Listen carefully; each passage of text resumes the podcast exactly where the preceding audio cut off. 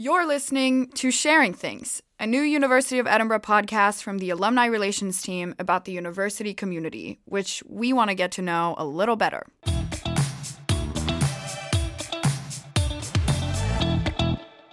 Hi, I'm Amalia. I'm a fourth year student and I'm the host of this podcast. In Sharing Things, I talk to alumni, staff, and students about their stories. Guests have all been asked to bring an object as a starting point for discussion, and the object can be anything important or significant. It can represent an event, person, decision, experience, or it can just remind them of something. Let's see where this takes us. In this episode, you will meet Catherine Wilson and Beth Fellows. Catherine is a poet, writer, and performer. She has a degree in philosophy and literature from the university, and in 2018, she was selected as one of YMCA's 30 under 30 women in Scotland. Beth is the Vice President of Activities and Services for Edinburgh University Students Association. She graduated with a degree in Ancient History and Classical Archaeology in 2019 and enjoys media producing and sports. In this episode, we talk about winning, empowerment, challenges, and more. So, welcome to Sharing Things, Catherine and Beth. How are you today? Great. How are you? I'm good. Yeah, I'm not too bad, thank you. Yeah. So, I'm going to start by asking what you've brought to the studio today and why. Yeah. Yeah. So I've brought in my troll called Ragnar, who is probably larger than most people are imagining right now. So he's just the typical cartoon troll, but the original, not the new film, mm. with bright orange hair, spiky, which we sometimes plait and do stuff with. But yeah, he's called Ragnar because my trolls are originally Norwegian. And my flatmate at uni was Norwegian, and she named him for me. And Ragnar's a very Norwegian name, which I'm probably obliterating the pronunciation of it. Ragna. Ragnar. Ragna. Yeah. Like Ragnarok? yeah. Oh. That's what my head's doing. Yeah. Yes, Vikings. Yeah. Um, So he's a bit of a random object, but he does have a story behind him. You mentioned that he was really big. I feel like you need to Yeah. clarify exactly Um, how big he is Probably so that listeners. I think listeners he's about aren't. 20 centimeters. He's the Yeah, height about of the a same as chili. a, the water bottle I've brought in, which is like a 500 milliliter water bottle. Like a chili or a yeah. a S'well water bottle. These very fashionable water bottles now. Quite big. So he's quite tall, and he looks quite cute though. Um, but yeah, he sits on my desk at work, And he's naked. and he's naked. Yeah, I was just uh, staring at his butt there for quite a long time. He does need some clothes. So, what does Ragna mean to you? Ragnar was bought alongside my campaign that I ran to run as my current job, which is Vice President Activities and Services for the Student Association, which I ran for in February. Ironically, I bought him off eBay because he was the icon for my campaign, and I ran it alongside the Find Your Happy Place, which is the catchline for the troll film. It just fitted perfectly with my manifesto points and what I wanted to do this year if I got elected. But I suppose, ironically, he didn't actually arrive until the end of election week. So he, he was on my doorstep when all the votes had closed, and I was like, "This is either a very good sign or a very bad sign." Um, unfortunately, it was a good sign. So he stayed. Otherwise, he would have been sold again on eBay. yeah, I was going to say, it just make you sad just looking at him like, I didn't win, and you're the symbol of that. Yeah. so he's stayed, and he's now at work to be my kind of constant motivation behind why I'm doing this job. And he's quite cute to look at, and he makes people smile, which is always nice in the workplace. What did you bring? So I, I wish I brought my actual object, but my actual object is, I believe, in the loft of my parents' house, and they are currently moving at the moment, so I didn't want to disturb that. So it's a photograph of a trophy that I won at the Edinburgh Fringe uh, three years ago now, when I had not long started doing poetry. I was in a poetry show at the time, and just after I finished my show, which was at finishing about 10, half 10, someone I was working with at the time told me that they were going to a poetry slam that was being held at Apex Hotel in the Grassmarket and that they needed more poets to enter. So I was like, the night is young. I might might as well. So I ran along down. And as soon as he saw the trophy, I knew that I was very, very desperate to win this competition. A little description of the trophy for people who are listening. So the base is when you go to a hotel and they have glasses in the bathroom, but not made of glass, made of paper. So like a paper kind of cup. I don't know why I didn't just say a paper cup.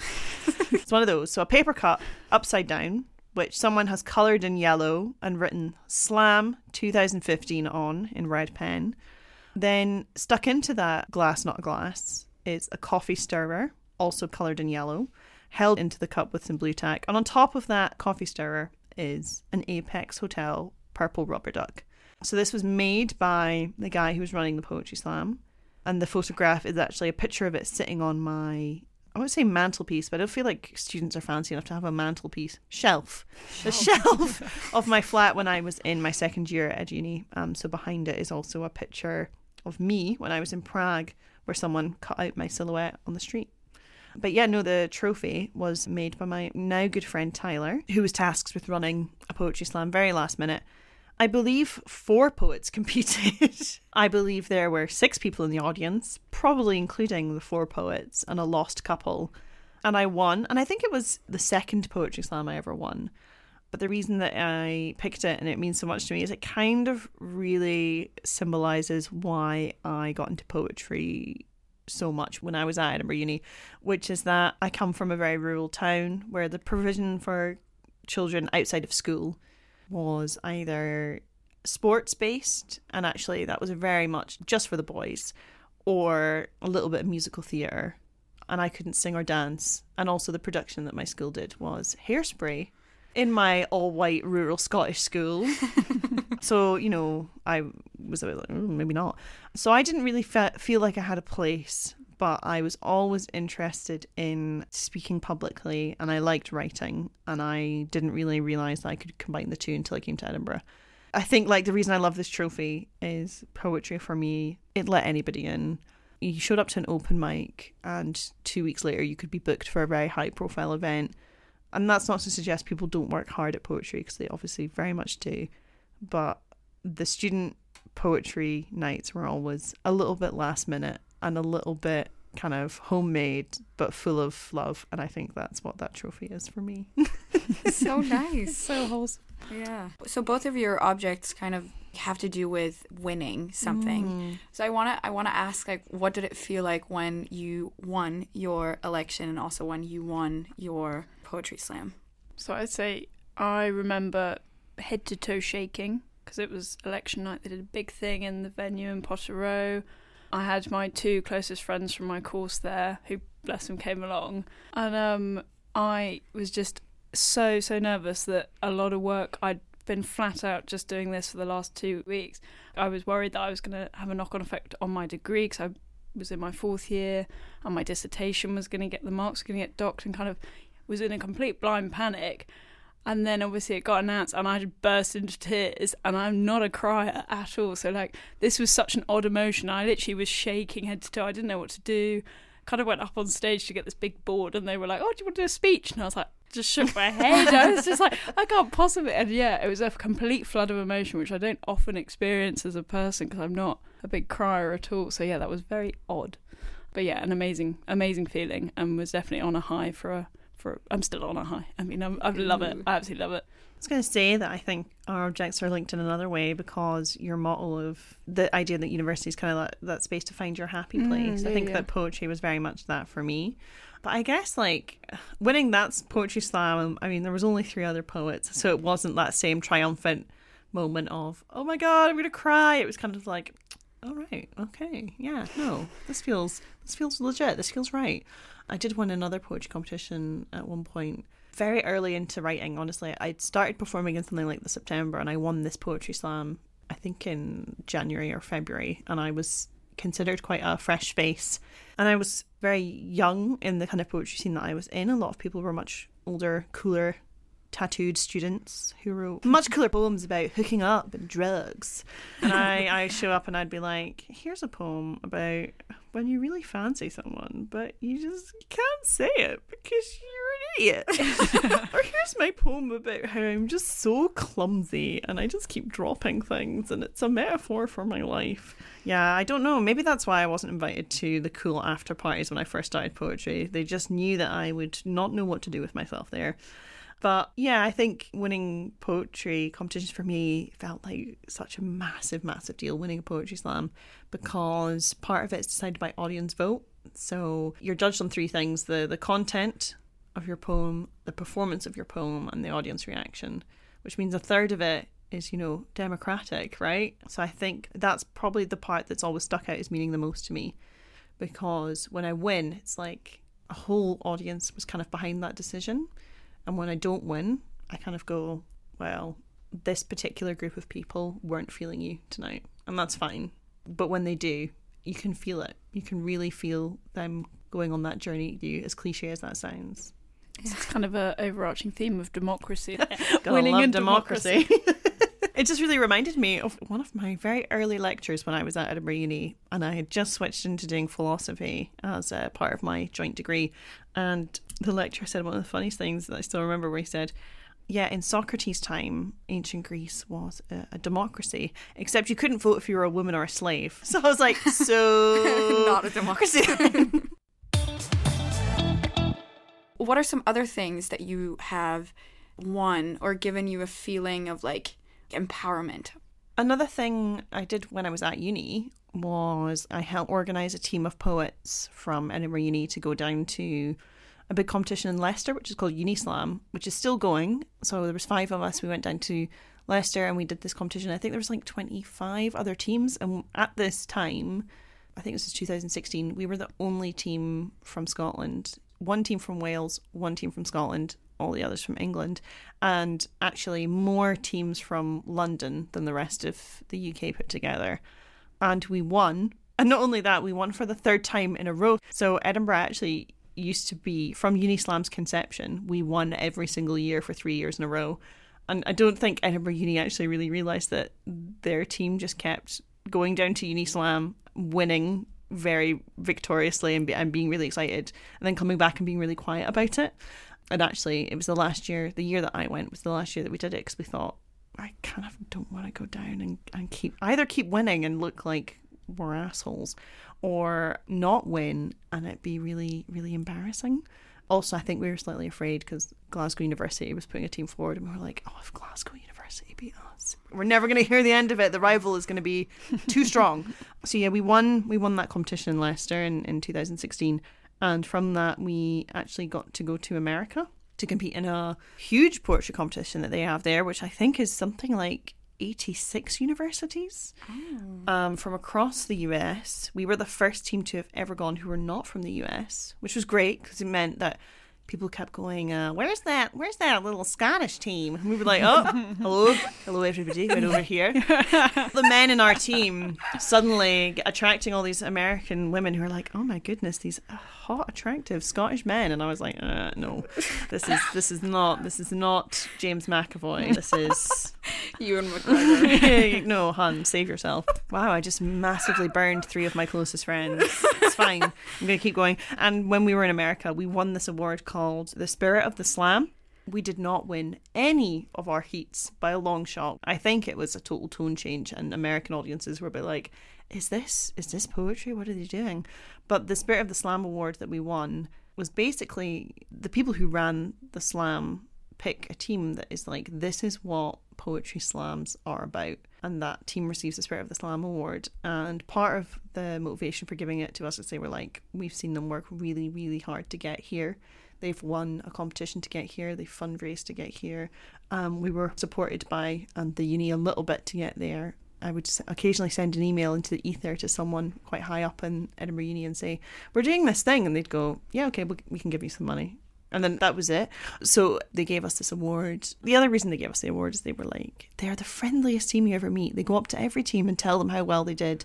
They ask how people are. You know, other teams aren't doing that. So I think that's one of my my proudest achievements, particularly at uni. But I thought that was quite nice. Yeah, it's like it 100%. makes me proud. I would rather, well, would I rather win the very big prize money, or would I rather get the certificate that tells me I'm a nice person? Mm, I'm going to say the nice person one. Always. but yeah, that filled me with the, the same sense of achievement because it was actually being awarded for who I was as a person rather than the art I was making, which is quite nice. Yes. When was the last time you won something besides from um, or proudest there's achievement? kind of there's a mix. So obviously, I play netball mm. um, for a league called Go Mammoth, which actually isn't a university league. It's we kind of play it at George Heriot mm. down the road, and um, it's just a complete mix of like professionals, a couple of students, um, a couple of staff at the university. A lot of medics actually play, like doctors and stuff, and it's just in the evenings. So it's a complete recreational league. And we got to the final of that, and we honestly battled it out for ages, and we won it, and we got this little medal with a little mammoth on it saying "Go Mammoth," and I did it. That was really sweet because this is kind of I'm very competitive, but I don't obviously I'm not good enough to play for the university netball teams, but like it's it's really nice community and like they were like, "Oh, well done," and it was really like because it's a recreational league. Yes, it's not all about winning; it's just about getting out there and exercising a bit more. But yeah, it was quite proud moment. And then the other thing, which is really weird, so this year at university, I was a uh, part of the sports union media team. So we went and followed some teams in like the build up. So and actually, I was also the sports producer for EUTV, which is a really small um, society and we followed a couple of intramural teams because I really wanted to promote intramural sport. I was just taking photos or filming them, did a couple of interviews, really got to know these teams and actually some individual athletes. And um, actually, when you got to the heart of it and you really got to know these teams and the individuals involved, and then they won, I actually got that sense of pride yeah. for them because they put so much effort in. So you were like a like a personal cheerleader, yeah, almost kind of, yeah. Something that's really just struck me about what you're saying is something that I really particularly enjoyed about Edinburgh Uni, which is that a lot of unis you, you go in and you can get in your little uni bubble a little mm. bit. But I think that Edinburgh, so many people that I, I knew, and as you were saying now, do activities outside of university where, you know, yes, they're a student, but they're mixing with people who maybe live in mm. Edinburgh or who are maybe older or might be staff or, you know, things like that. And I think that was very much my experience doing kind of spoken word. But I really mm. like that your team is actually yeah completely made up. I just think it's nice that when you go to Edinburgh Uni, I think that you also become an Edinburgh citizen. But I think that when when there's like sometimes there's unis where they're they're more campus based, I think it's so easy to just wake up, walk the 20 mm. minutes to your to your lecture and back home again and go to the one sports club that is you know right around the corner. Yeah i think it's really nice at edinburgh how much you become really integrated into the city and you don't just meet other students. What i'm getting from this is like a sense of inspiration. Ooh. what inspires you? Hard work. Just hard work just in general or someone doing hard work or... um I really respect it when people have a goal and they will tackle obstacles and setbacks and they just keep going at it. But also, I suppose people who have just been unlucky because life can just be fairly cruel to a lot of people, and you can get the nicest person in the world with the most genuine and kind of hardworking spirit, and they can just have every of the worst set of cards given to them, and they're just people who overcome those. I think are really inspirational to me. I think my my source of inspiration, um, I think they are mainly women. I've been reading a book recently, and it's basically about how most of things set up in society are are set up in a way that disadvantages women, just because, not in a targeted, malicious way, but because the way that a lot of things have been built has been built around the white man being the average, your default. So things like um, I was learning how bus systems just don't work for 90% of women women are most likely to use buses, but buses are set up in a way that um, a bus system normally kind of goes in a in a radial sphere from a central area, and it's based on the assumption that you you get a bus to work and you get a bus home from work. And what most women do is they, they get a bus to their kids' school and they drop their kids off at school, and then they get a bus to work and then they get a bus on the way home to pick up stuff from the shops and then they get a bus home to you know someone else's house because they go and check on that person and then they get a bus home so they're spending twice as much time and money on the bus just because the way that most transport systems are built is the kind of the men in the room assume, well, you take your bus to work and you take your bus home from work, but that's not how it works. So the more that I learn stuff like that, um, I find women more and more inspiring, and I work with a lot of women. My office has one one man in it, and the work that I do is in the early years sector, so working with people who work in, in nurseries and in schools, which is very much women. So women's life stories honestly inspire me so much, and and that could be a five minute conversation with someone on the phone who's phoning me in saying my my nursery won't let me do this and I really want to do it because I know it makes the kids happy.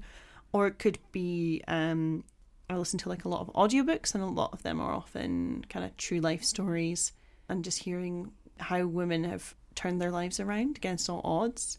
I'm just like on the bus to work, tearing up, thinking about how the bus system was built to disadvantage me. um, but no, like I think my my inspiration genuinely is just other people's lives, really.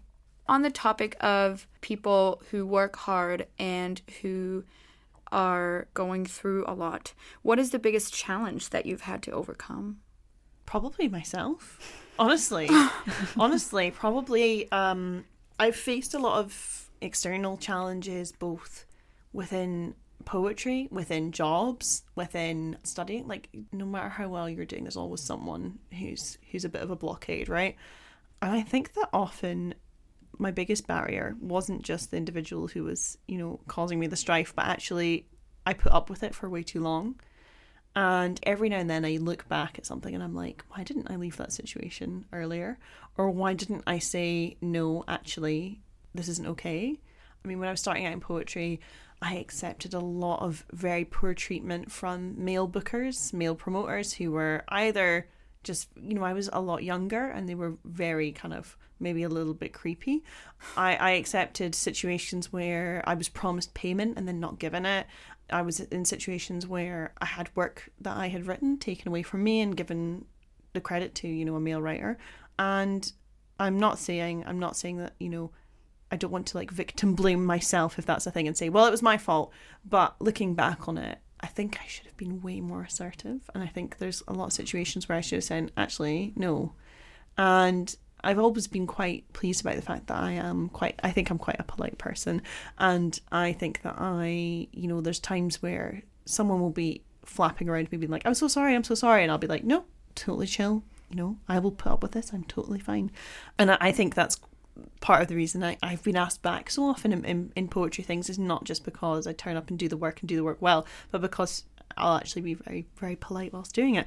But I think there's so many times that I wish that I could go back in time and be like, no, this is not how you treat people. I should have demanded the money I was promised. I should have demanded my, my names be given the rights. I should have been more punchy sometimes. And I don't know if that's entirely something I can chalk up to. You know, it is something that women do a lot more, and I don't know if I can entirely say, oh, it's it's because I'm a woman and I was socialized to be polite. I don't know if it's also because you know I'm an anxious little bean just trying to make my way in the world and can be so afraid to ask for anything and, you know, would kind of rather die than make a fuss. But I think the persisting challenge has not just been the external forces, but has also been trying to teach myself that I'm worth better situations and teach myself when to get out of the bad ones. 100%. So, kind of similar. I'd say yes to a lot of things, and I pile things up and they really pile up and I'll get through to them eventually but then obviously time is ticking and you do just run out and I'm not very good at saying no to things or stopping things at the root of the problem almost. So like with people I'll always be polite and there's no need to be rude to anyone or anything like that but you could just politely say look I'm really sorry but actually I've got too much on my plate at the moment and I'm really like struggling to get through it all so I'm going to say no for you for now. And actually people more often than not are quite understandable. Mm. I've learned that in the last four years, certainly at university, just to say no. And actually, when I think I've learned keep your mouth shut sometimes in social situations, there's someone who's really irksing you, and you're just like, I just want to, I just want to turn around and tell them this, this, and this, and actually, you give yourself half an hour, you give yourself an hour, you sleep on it, and actually the next morning you're like, actually no, because quite often the one time I did it, it blew up in my face and ended up turning into a massive conflicting argument. And it wasn't enjoyable for either party and then ended up just not like resolving itself really and it was a real shame. But um no I'd so I'd say like just making sure that actually if you're polite about it from the beginning but transparent and like actually I've got a lot on my plate and not having this big brave face being like oh no no I'll take that on board and then being like oh dear when I'm going to find the time to do this? and stuff like that. But yeah it's kind of similar to what you were saying like yeah tolerating stuff, but you don't have to go about it in like a harsh way. Yeah. You just kind of be like, look, uh, just being assertive, yeah, politely assertive. Yeah. I think yeah. that's the goal. I had I had a flatmate the first year I lived in Edinburgh. I had a flatmate, and he once said to me, and I like it still stuck with me. He was like, whenever I'm in a situation where I'm really stressed out, I say, "Is this going to matter to me in five years' time?" And then he would go, if the answer was yes, you know, if it was he had to study for something, or someone was treating him in a really bad way that could, you know, really, really hurt him, then he was like, then it's the time to, to take action, to stand up for yourself, to get through this. And if it's not going to matter in five years, then just stop, just walk away. You know, no one is going to care in five years whether you did the dishes on this day and you haven't stuck to the hoovering rota. Don't sweat the small stuff, you know? Be a nice human being, Yeah. which loops back Be- to the award of being a nice human. Yes. Be excellent to each other. Be excellent to each other. And on that note, I'm going to ask the last question. So, if you could associate your object with one word, what would it be? Spontaneousness. Is that a word? Sp- spontaneity is the Yes. word I'm looking for. oh my god. The poet says. Yeah, my mum's an English teacher as well. She's going to listen to this and she's going to leap out of her chair and immediately text me and be like, I can't believe you said that. My dad's a massive grammar freak, so uh, you can't get my grammar on this, so I'm safe. Um, one word, happy. I'm gonna stick with happy Yeah. because it's the find your happy place, and I think university for me it got better as I went along in the four years. But yeah, just a lot of happy memories. Yeah, really good, good times. Great, guys.